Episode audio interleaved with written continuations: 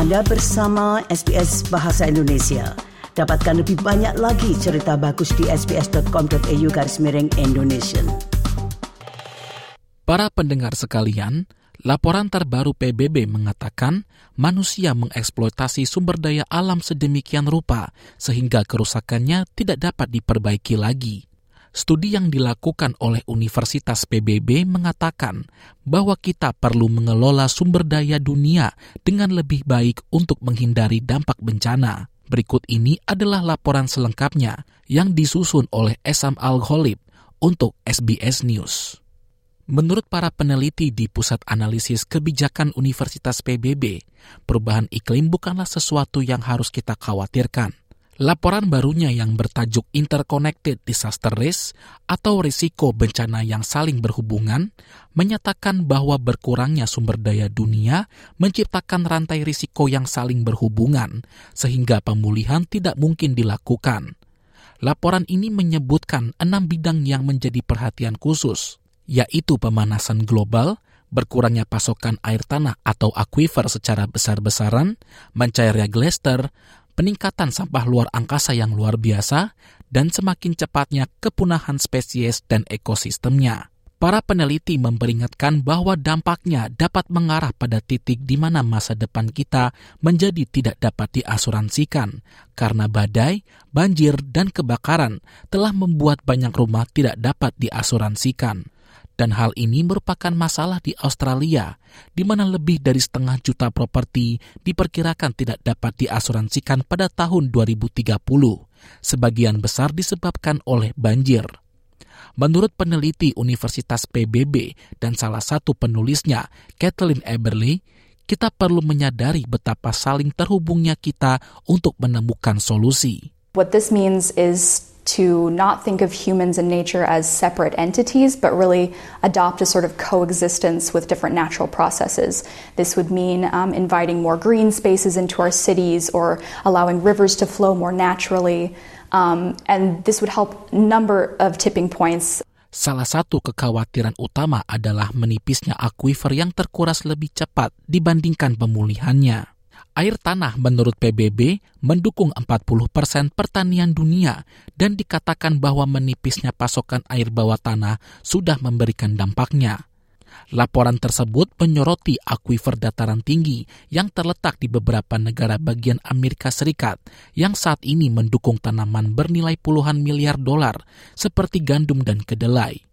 Namun pada tahun 2100, 40 persen akuifer tidak akan dapat mendukung pertanian, sehingga menyulitkan pasokan pangan di banyak negara yang bergantung pada ekspor Amerika. Hal ini juga menjadi masalah di wilayah barat laut India. Laporan tersebut mengatakan wilayah tersebut memasok 85 persen beras dan 85 persen gandum ke India, namun 78 persen sumurnya dieksploitasi secara berlebihan, yang berarti air tanah akan berada pada tingkat kritis pada tahun 2025. Eberle menjelaskan bahwa eksploitasi air tanah yang berlebihan akan berimbas pada kelaparan di masyarakat. You can think of these wells like straws in a big drinking glass.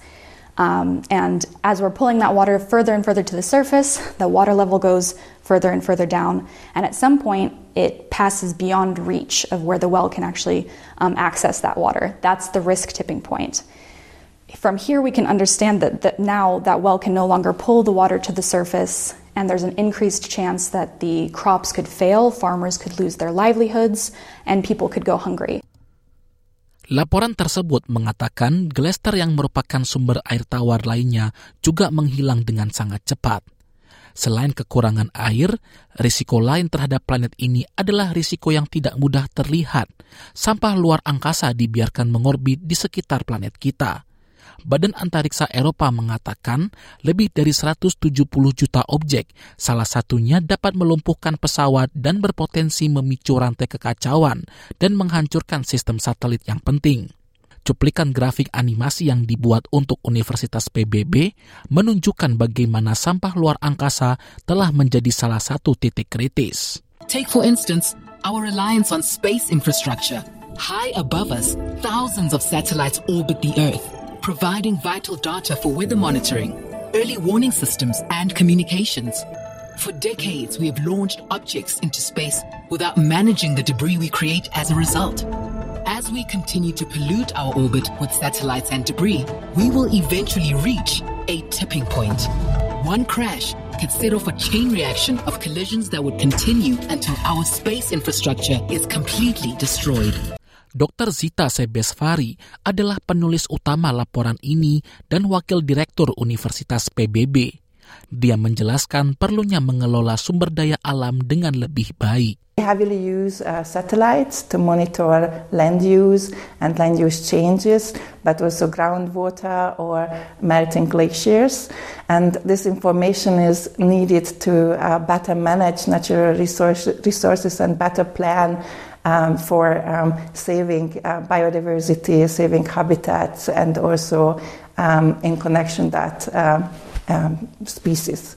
Dr. Sebesvari juga mengatakan kepunahan spesies juga saling berhubungan. It's called co-extinction of species. It's about ecological networks, uh, species needing each other, species relying on each other. For example, because they are prey and uh, predator, or for pollination, or um, for um, habitat. Uh, one of the examples we have is the gopher tortoise, uh, which is uh, living in the southern U.S. It's um, big uh, burrows, um, which is used by more than 350 species for different uh, reasons for hiding, for uh, nesting, for protection against heat, and the like. Um, so, this uh, species is vulnerable and its habitat is decreasing. Laporan tersebut mengatakan resolusi dan strategi antar pemerintah merupakan kunci dalam menemukan solusi. Demikianlah laporan yang disusun oleh Esam Al-Ghalib untuk SBS News dan dibawakan oleh Dilail Abimanyu untuk SBS Bahasa Indonesia. Anda ingin mendengar cerita-cerita seperti ini? Dengarkan di Apple Podcast, Google Podcast, Spotify, atau di mana pun Anda mendapatkan podcast Anda.